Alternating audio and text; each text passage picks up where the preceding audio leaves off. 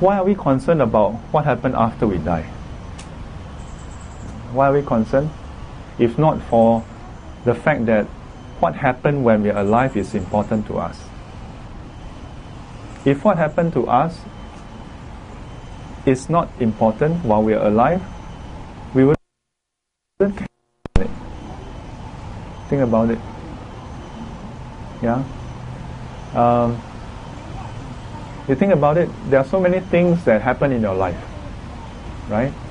Like, for example, if we were to consider the idea of death not simply as an organic process, but in terms of the start and end of a process, then let me ask you do you care about, like just now we had lunch, right? Yeah? Then at night you will brush your teeth, right? Do you care about what happened to the toothbrush after you throw away? I'm not saying it's right or wrong, huh? yeah. But we don't really think about it, isn't it? Yeah. We, why? Because for us it's purely functional. Doesn't mean that the function is not important. But for most of us, toothbrush is toothbrush or so brush ah. Yeah. If you lose your toothbrush, do you care? You probably wouldn't care, right? Because it's replaceable. Are your feelings replaceable? Becomes tricky, yeah. Have you all thought about this question? Are our feelings replaceable? Because if it's replaceable, then why should we treat it so differently from our toothbrush? Uh, but that's the thing. Not telling you that there's a right answer that is replaceable or not, uh, or wrong answer. No.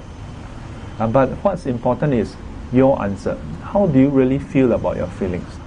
Because that's what matters. Because that is what determines how you relate to it. How you relate to it. If you relate to it very strongly, then it's going to affect you as to what happened after you die. Yeah? Or for that matter, even before we die to me that's that's what is important. Yeah so don't don't try to uh, think of the model dictionary answer like this or like that. Ask yourself do you relate to the toothbrush the same way you relate to your feelings? Anyone? I, I probably don't think so huh? how about your thoughts? The way you think? Do you treat it as functional, as purely a, a clinical process? In our day to day, we identify with all this very strongly. Strongly in what sense?